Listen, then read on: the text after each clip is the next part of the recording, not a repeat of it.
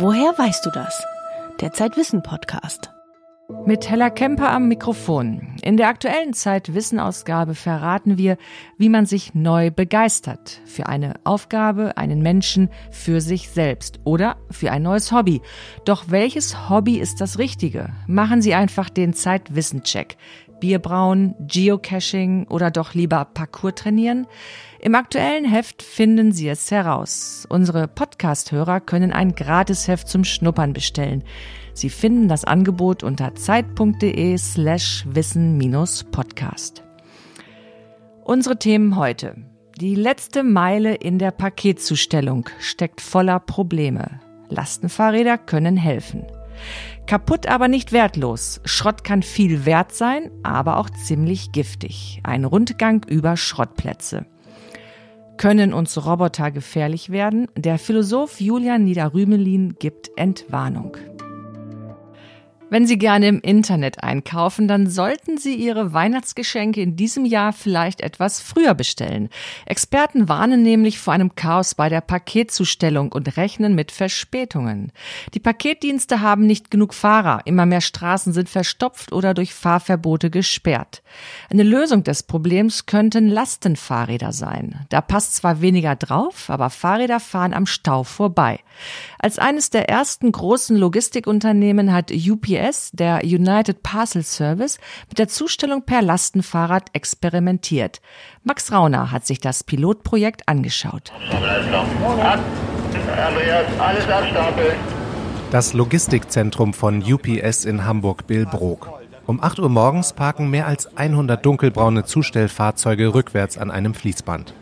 Die Frühschicht sortiert Pakete in die Wagen ein, so weit so normal. Vier große Lkw fahren in Hamburg allerdings eine besondere Tour. Sie transportieren jeweils einen Container voller Pakete in die Innenstadt. Dort stellen die Fahrer die Container auf gepachteten Parkplätzen auf Stelzen ab. Mini-Depots heißen diese mobilen Paketlager bei UPS. An einem der vier Standorte bereitet Stanislav Kerber seine Tour vor. Zusammen mit einem Kollegen lädt er Pakete aus dem Container auf zwei Lastenfahrräder. Vor einiger Zeit war er noch im Lieferwagen unterwegs. Hier ist richtig viele Einbahnstraßen und die sind ein bisschen schmal.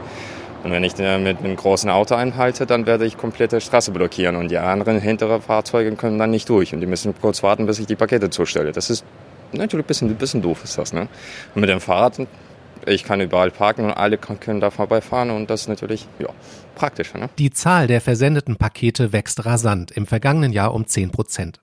Inzwischen werden hierzulande täglich 11 Millionen Pakete, Kurier- und Expresssendungen transportiert, der Großteil an Privatkunden. Mehr Pakete heißt mehr Verkehr, mehr Stau, mehr Lärm, mehr Abgase, vor allem in den Städten. Die Paketdienste arbeiten am Limit und jetzt müssen sie auch noch mit Fahrverboten rechnen. UPS hat in Deutschland einen Pilotversuch gestartet, der im Konzern weltweit als Hamburger Modell bekannt geworden ist. Auf der sogenannten letzten Meile, also der Auslieferung an die Endkunden, werden Lastenräder eingesetzt. Ich bin seit fünf Jahren, glaube ich, schon dabei. Und bis jetzt, jeden Tag trotzdem kommen Leute und fragen nach, ob die ein Foto machen können. Viele denken natürlich, oh mein Gott, mit dem Fahrrad Pakete zu stellen, das ist so schwer bestimmt. Nein. Aber wenn die dann äh, sehen, dass er E-Drive ist, also die verstehen, ah, okay, der, also, der hat schon Motor, der hilft schon, deswegen ja, ist angenehmer. Die Elektrofahrräder hat UPS zusammen mit mittelständischen Herstellern entwickelt. Sie sind auf ein Tempo von 24 Stundenkilometern begrenzt, um weiterhin als Fahrrad zu gelten. Auch das Feedback der Paketzusteller ist in die Entwicklung mit eingegangen.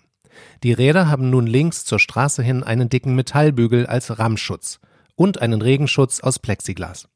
40 bis 60 Pakete passen in die zwei Kubikmeter große Ladekiste hinter dem Sattel. Im Schnitt werden pro Runde 25 Kunden in einem Radius von einem Kilometer bedient. Rainer Kiel hat das Projekt in Deutschland angestoßen. Wir haben äh, als erste Niederlassung weltweit diese Lastenfahrräder in, in dieser Größenordnung auch im Einsatz gehabt, mit einem Mini-Depot-Konzept, wo wir auch tatsächlich sagen konnten, jedes Fahrrad ersetzt im, im Schnitt, kann man sagen, ein LKW. Und das ist der Punkt. Der LKW, in dem wir gerade waren, der hat ein Ladevolumen von 26 Kubikmeter, gehen bis zu 400 Paketen in der Spitze rein. Die 400 Pakete kriegen wir mit einem Fahrrad nicht weg. Aber im Groben kann man sagen, dass so ein großes Lastenfahrrad, wenn das Mini-Depot sorgsam ausgewählt wurde, dass wir tatsächlich mit einem Fahrrad einen LKW ersetzen können. Von jedem Container aus starten drei Paketbooten. Einer zu Fuß mit der Sackkarre, die anderen beiden mit den Fahrrädern. Bis 10.30 Uhr verteilen sie die Express-Sendungen. Anschließend holen sie vom Container die nächste Ladung mit Standardsendungen ab. Große Pakete werden vorher aussortiert und weiterhin mit Lieferwagen zugestellt. Ab 13 Uhr starten die Lastenräder dann zum Abholen von Sendungen, die von Hamburg aus verschickt werden. Als nächstes möchte Rainer Kiel mit einem Fahrradanhänger des Startups Nüwil experimentieren. Dieser hat einen eigenen Elektromotor und wird ans Fahrrad angekoppelt. Er folgt dem Fahrer aus eigener Kraft. Die haben einen großen Vorteil. Dieser Anhänger, der soll ja auch bis zu 1,5 Kubikmeter Volumen haben. Den können Sie an jedes normale Lastenfahrrad am Sattel anschließen. Und Sie müssen dann nicht mehr, lassen Sie uns mal ein, zwei Jahre weiter äh, denken, nicht mehr mit den großen Lastenfahrrädern durch die Fußgängerzonen fahren. Sie können den Anhänger nehmen, den braucht der Zusteller ja nicht schieben, den braucht er nicht ziehen, der marschiert ja alleine durch seinen äh, intelligenten Elektroantrieb und kann damit in die Fußgängerzone mit einer Karre, die er an der Hand führt. Der Staat bezuschusst Lastenräder für Handwerker und Paketdienste mit bis zu 2500 Euro pro Fahrrad. Theoretisch jedenfalls. Wir warten jetzt auf drei Monate. Drei Monaten auf die Bewilligung für fünf Anhänger. Ja, also ich weiß nicht, äh, ständig hört man auch, Fördermittel werden nicht abgerufen. Äh, klar werden die nicht abgerufen, wenn die Bearbeitungszeit einfach so ist, dass man, ja, damit kann man ja nicht mehr planen auch. Ne? Das Hamburger Modell dient UPS nun als Vorbild für andere Städte. Auch die Niederlassungen in München, Frankfurt, Paris, Portland und Los Angeles wollen Pakete mit Lastenfahrrädern zustellen, weitere sollen folgen. Auch Firmen wie DHL und Hermes experimentieren mit der Paketzustellung per Lastenrad. In größeren Städten werden sie bald zum Alltag gehören. Der UPS-Bote Stanislav Kerber wird dann etwas schneller unterwegs sein, weil er nicht mehr so oft als Fotomodell posieren muss. UPS nutzt Lastenfahrräder auf der letzten Meile, ein Beitrag von Max Rauner. Es gibt aber noch andere Ideen, die Paketzustellung auf der letzten Meile zu organisieren, zum Beispiel mit Drohnen oder autonomen Robotern. Welche dieser Szenarien sind realistisch und welche nur Spielerei? Und was plant eigentlich der Konzern Amazon, der nun auch ins Zustellgeschäft einsteigt? Das hat Max Rauner für die aktuelle Ausgabe von Zeitwissen recherchiert. In seinem Artikel erfahren Sie auch, warum das Marathonlaufen auf der letzten Meile besonders riskant ist. Diese Episode von Woher weißt du das wird unterstützt von SAP. Wissen ist wichtig. Doch heutzutage geht es vor allem darum, aus der allgemeinen Datenflut Erkenntnisse zu gewinnen, die den Menschen weiterhelfen. Begriffe wie maschinelles Lernen und Big Data beschreiben den intelligenten Umgang mit Daten und den Wunsch, mit Wissen die Welt zu verändern. Innovative Softwarelösungen von SAP helfen dabei. Künstliche Intelligenz. Müssen wir Angst davor haben? Darüber hat Zeitwissen mit Julian Niederrümelin und Nathalie Weidenfeld diskutiert. Der Philosoph und die Filmwissenschaftlerin haben zusammen ein Buch über digitalen Humanismus geschrieben. Künstliche Intelligenz, das sind zum Beispiel kluge Roboter, selbstfahrende Autos, Spracherkennung mit Siri. Die einen sehen darin den Segen des Fortschritts, die anderen haben Angst davor. Auf der einen Seite die Euphoriker, die sich mit der Digitalisierung eine umfassende Erlösung der Welt verhoffen. Ähm, das sind zum Teil heilsgeschichtliche Erwartungen, äh, wie sie vor allem in den USA aus Silicon Valley formuliert werden. Ähm, wenn man sich die Bilder ansieht, das ist ganz stark ikonografisch. Da geht es um digitale Paradiese, die da demnächst äh, ähm, hier auf Erden stattfinden werden. Und auf der anderen Seite eine eher düstere Erwartung einer Dystopie äh, bis hin zum Ende der Menschheit, weil die Roboter uns also übermannen werden und die Kontrolle übernehmen werden, der einhergeht mit einer Art fatalen Masochismus. Ähm, die Roboter werden kommen, wir können nichts dagegen tun. Beides kann man, denke ich, guten Gewissens als übertriebene, hysterische Reaktion werten. Nathalie Weidenfeld ist Filmwissenschaftlerin. Sie hat die Darstellung von klugen Robotern und omnipotenten Maschinen in Literatur und Film untersucht. Lange bevor die Technik ausgereift war, haben Autoren mit dem Szenario intelligenter Maschinen gespielt. Das äh, findet man im Pygmalion-Mythos, aber auch ähm, etwa in der längeren Geschichte von E.T.A. Hoffmann, der Sandmann, in dem es auch darum geht, dass ein junger Student sich in eine mechanische Puppe verliebt, der er alles Mögliche zuschreibt, Intention, Gefühle und so weiter. Diese Idee wird erneut 2013 in dem Science-Fiction-Drama Hör zum Thema. Die Hauptfigur Theodore Tombly verliebt sich in seine Spracherkennungssoftware Samantha. Hallo, da bin ich. Hi. Hi, ich bin Samantha. Guten Morgen, Theodore. Guten Morgen. Du hast in fünf Minuten ein Meeting. Willst du vielleicht versuchen, aufzustehen? Du bist echt lustig. Okay, gut, ich bin lustig.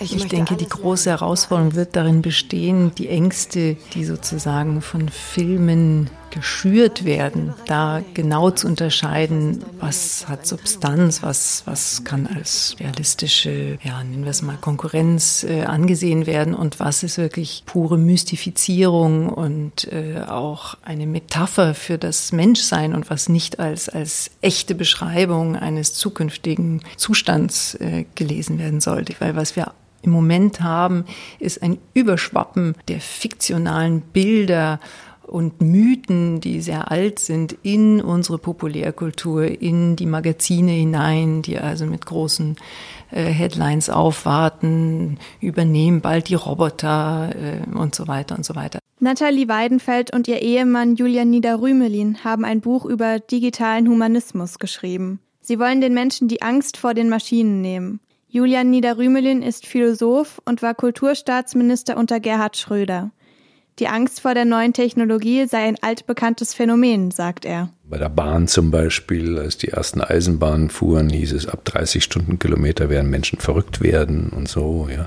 Auf der anderen Seite mit der Bahn werden da Verbindungen weltweit geschaffen, die eine völlig neue äh, Kommunikation und Interaktion ermöglichen. Henry Ford war der Meinung, dass mit dem Automobil der Weltfriede nicht mehr aufzuhalten ist und ähnliches. Äh, das heißt, äh, Menschen reagieren auf Veränderungen ähm, verstört und äh, oft hysterisch. Und dann kommt hinzu, dass durch die Medien vor allem die zur Kenntnis genommen werden, durch das weiße Rauschen gewissermaßen durchdringen, die besonders schrill sind. Heute wird die Angst vor klugen Maschinen dann konkret, wenn es um Arbeitsplätze geht. Werde ich meinen Job behalten oder wird es bald einen Roboter geben, der mich ersetzt? Der schneller und billiger ist als ich. In den 90er Jahren gab es durch die Digitalisierung einen enormen Produktivitätszuwachs. Dieselbe Arbeit konnte in kürzerer Zeit erledigt werden. Arbeitsplätze gingen verloren, sagt Nida Rümelin. Wir erleben jetzt seit 10, 12 Jahren wieder einen weiteren Schub. Digitalisierung, weitgehend nach dem Silicon Valley Modell. Und interessanterweise ist die Produktivitäts die, sind die Produktivitätszuwächse gerade in dieser Zeit auf einem historischen Tiefstand heruntergefallen.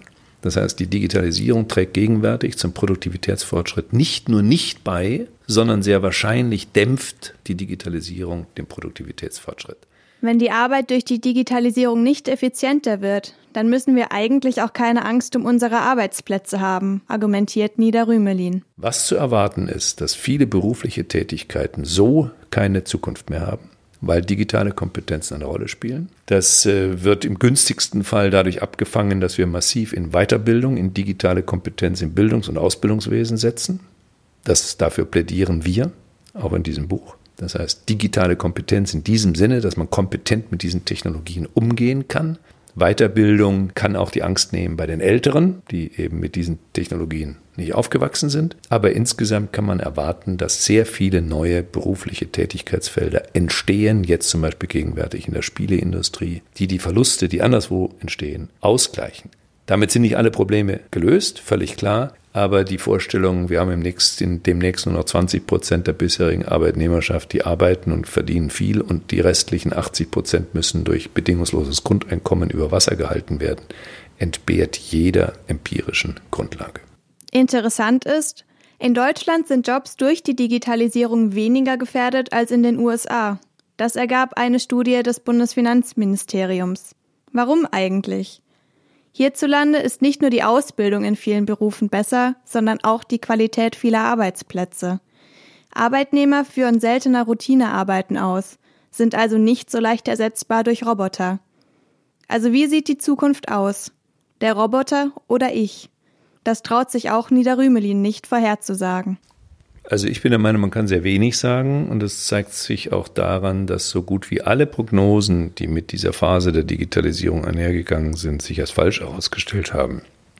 Ich erinnere mich an die Prognosen des papierlosen Büros. Wäre möglich, davon kann keine Rede sein. Wir bedrucken mehr Papier als je zuvor. Es gab die These des Verschwindens des Buches. Buch ist ein bisschen durch E-Book eingeschränkt worden. Das sind sechs Prozent in Deutschland, also relativ harmlos. Es gab die These, dass Städte überflüssig werden, weil die Leute ja Distanzen nicht mehr überwinden müssen in Zukunft. Es ist die These, äh, hat die These gegeben, dass man keine Bürogebäude mehr braucht, weil die Leute ja von zu Hause arbeiten. Also es sind mal vier Prognosen, die ich jetzt genannt habe, die sich allesamt als völlig falsch herausgestellt haben. Wir haben so viele Meetings wie noch nie, viel zu viele Meetings, statt dass wir alle über Skype kommunizieren. Der Mensch ist eben keine Maschine. Er hat gerne ein gedrucktes Buch in der Hand kann sich etwas besser merken, wenn er mit der Hand auf Papier schreibt. Auch sind Menschen im Gegensatz zu Maschinen soziale Wesen. Und wer kann schon vorhersagen, was uns Menschen als nächstes einfällt? Deswegen halten wir uns mit Prognosen völlig zurück, zumal Prognosen ja etwas suggerieren, nämlich dass es eine Eigendynamik gibt, die man prognostizieren kann. Es sind ja wir, die entscheiden. Und zur Entscheidung gehört, dass vor der Entscheidung nicht festliegt, was geschieht. Die Entwicklung der künstlichen Intelligenz ist kein Determinismus, dem man sich fügen muss. Digitaler Humanismus heißt, dass der Mensch die Kontrolle behält, demokratisch legitimiert. Nicht jeden Algorithmus müssen wir uneingeschränkt willkommen heißen. Die Regeln bestimmt immer noch der Mensch. Keine Angst vor klugen Maschinen. Ein Beitrag von Anja Leuschner. Digitaler Humanismus heißt das Buch von Julian Niederrümelin und Nathalie Weidenfeld und ist im Pieper Verlag erschienen. Für die aktuelle Ausgabe von Zeitwissen war ich auf Schrottplätzen unterwegs. Faszinierende Orte, rau, unwirtlich, an den Rändern der Stadt gelegen, oft in der Nähe von Gleisen oder Kaimauern. Sie zu finden ist trotzdem nicht leicht und noch schwerer ist es, einen Schrottplatz betreten zu dürfen. Sie sind mit hohen Mauern und Stacheldraht gesichert und kaum ein Schrotthändler lässt sich gern in die Container gucken. Ein Kabelkuddelmuddel windet sich am Fuß der Mauer. Gleich daneben wächst ein Berg in die Höhe aus Badewannen, Heizkörpern, langen Stangen, krummen Blechen. Alles aus Metall. Der Greifer des Ladekrans spreizt seine Finger, packt zu, schwenkt rüber zum Metallberg und öffnet seine Hand. Lars Juhl ist Schrotthändler, genauer Einkäufer und Verkäufer im Schrotthandel. Ein gebürtiger Däne, der seit 26 Jahren in Hamburg lebt. Seit einem Jahr arbeitet er auf einem privaten Schrottplatz im Nordwesten von Hamburg. Lars Juhl handelt gern mit Schrott. Er mag das Laute und Sperrige von Stahl und Eisen, das Große und Grobe. Ob man Schuhe verkauft oder, oder, oder Billardkugeln oder Schrott verkauft, das ist heute ist ein Geschäft geworden wie jedes andere. Nur hier ist es ein bisschen rauer, hier ist ein bisschen der Betrieb so ein bisschen anders. Hier kommen Handwerker, hier kommen Abbruchunternehmer, hier kann man auch mal irgendwo hinfahren zum Kunden, der sagt, heute sprenge ich einen riesigen Schornstein und sowas, komm mal her und guck dir das an und das ist schon, hier ist Abwechslung, jeden Tag was anderes und, und das ist schon schön. Irgendwo ist immer ein Radlader in Bewegung, schwenkt ein Kran seinen Arm, kippt Container aus, lädt um, crasht Metall zusammen. Männer schleppen schwarze Wannen herbei, gefüllt mit Kochtöpfen. Ein paar zerbeulte Kellen sind auch darunter. Welche Suppe haben Sie zuletzt geschöpft? Auf wessen Herd das Mittagessen gekocht? Sie werden geschreddert, eingeschmolzen und zu neuem Stahl verarbeitet. Und vielleicht in Ihrem nächsten Leben auch wieder zu einem Topf. Wahrscheinlicher ist, dass ein Autoteil daraus wird. Romantisch gesehen ist ein Schrottplatz ein Friedhof der Dinge, und mit den Dingen werden auch die Geschichten beerdigt, die an ihnen hängen. Praktisch gesehen ist ein Schrottplatz ein Ort, wo den ganzen Tag sortiert, getrennt, verpackt, verladen wird. Wir machen keine Autoteile, wir machen hauptsächlich normalen Schrott, der von Baustellen kommt, wie altes, altes Moniereisen, alte Träger, vom Abbruch, vom Haus, also wir haben Kunden, die äh, Abbruchfirmen sind und wir haben auch viele Handwerker, die hier kommen, die am Freitag die Reste von den Baustellen so hierher bringen, von Metallen, Kupferrohre und Aluminium. Alte Kabel, Blei, Zink, alles, was Metall ist. Ne? Das kommt meistens getrennt hier an. Also die, die letzte Trennung, die, die findet hier statt, weil wir können ja nicht Wenn es nicht getrennt ist, können wir nicht den Preis ermitteln. Was kriegt der Kunde, wenn er jetzt äh, Messing und Zink zusammen hat? Das geht nicht, weil es sind drei verschiedene, zwei verschiedene Preise. Dann wäre das getrennt auf die Waage gelegt und dann ist, wird dann dementsprechend auch nachbezahlt. Für ein Kilo Eisen gibt es 16 Cent. Wir haben schon mal Sand gehabt mit Gold drin, ja. Der Stahlschrott, der geht in den Freihafen von hier und dann äh, wird es von da aus äh, exportiert, ne, meistens in Türkei oder Spanien, je nachdem, zu den Stahlwerken. Ne? Schrott ist also echt was wert. Wer zum Beispiel Rohstahl produzieren will, braucht Schrott. Weltweit werden jedes Jahr 630 Millionen Tonnen Schrott zu neuem Stahl verarbeitet. Stahl kann ohne Qualitätsverlust recycelt werden. Eine unendliche Geschichte. Rund 70 Prozent allen jemals produzierten Stahls sind noch in Gebrauch. Die zwei Millionen Stadt Hamburg sammelt auf ihren zwölf Recyclinghöfen im Jahr mehr als 100.000 Tonnen Metall, Sperrmüll, Glas, Elektrokleingeräte, Textilien, Kunststoffe. Fast 75 Prozent davon werden recycelt, vor allem Metall, Holz und Grünabfälle. Problematisch sind die knapp 20.000 Tonnen Sperrmüll. Der muss verbrannt werden, sagt der Pressesprecher der Stadtreinigung André Möller.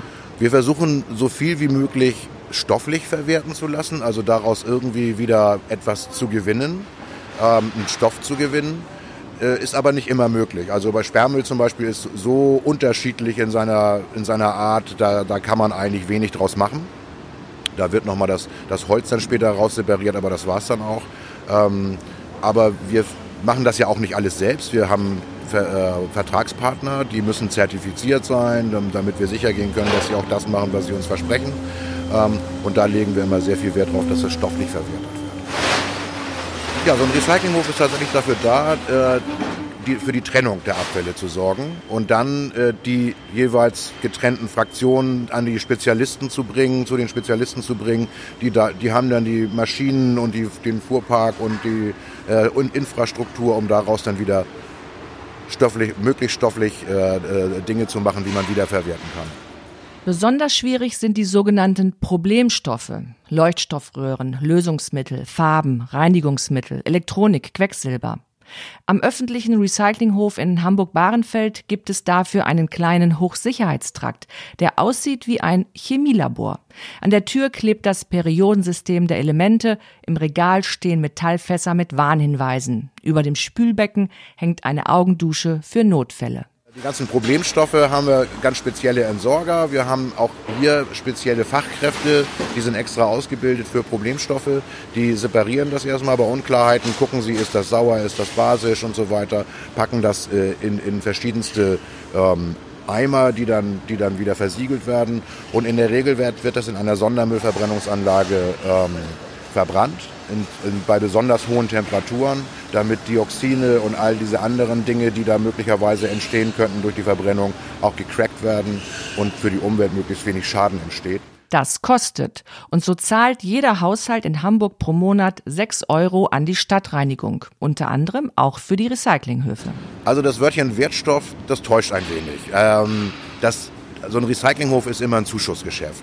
Äh, also in der Masse, es gibt ein paar Abfälle, die, die äh, ja, wo man je nach Marktpreis, der, der, der schwankt ja auch, mal Geld mitmacht. Mal ist Papier mehr wert, mal ist es weniger wert, Altpapier. Ähm, aber zum Beispiel Elektroschrott ist ein gutes Beispiel. Elektroschrott, da, da ist man heute in der Separierung noch nicht so weit, dass man sagen kann, man kann es mit wirtschaftlich vertretbaren Mitteln, äh, kann man dort Sachen wieder rausholen. Und sie dann wieder vermarkten und, und das Ganze mit einem Gewinn. Das ist tatsächlich alles noch ein Zuschussgeschäft. Äh, dass wir das hier alles umsonst für die Hamburger äh, annehmen, das äh, ist der Tatsache geschuldet, dass wir eine Grundgebühr hier verlangen monatlich von jedem Hamburger Haushalt und mit dem äh, finanzieren wir zu, unter anderem auch so eine Recyclinghöfe. Das ist eben der, der Unterschied zu Privaten. Wir als, als öffentlich-rechtliches Unternehmen haben da auch einen gewissen Auftrag.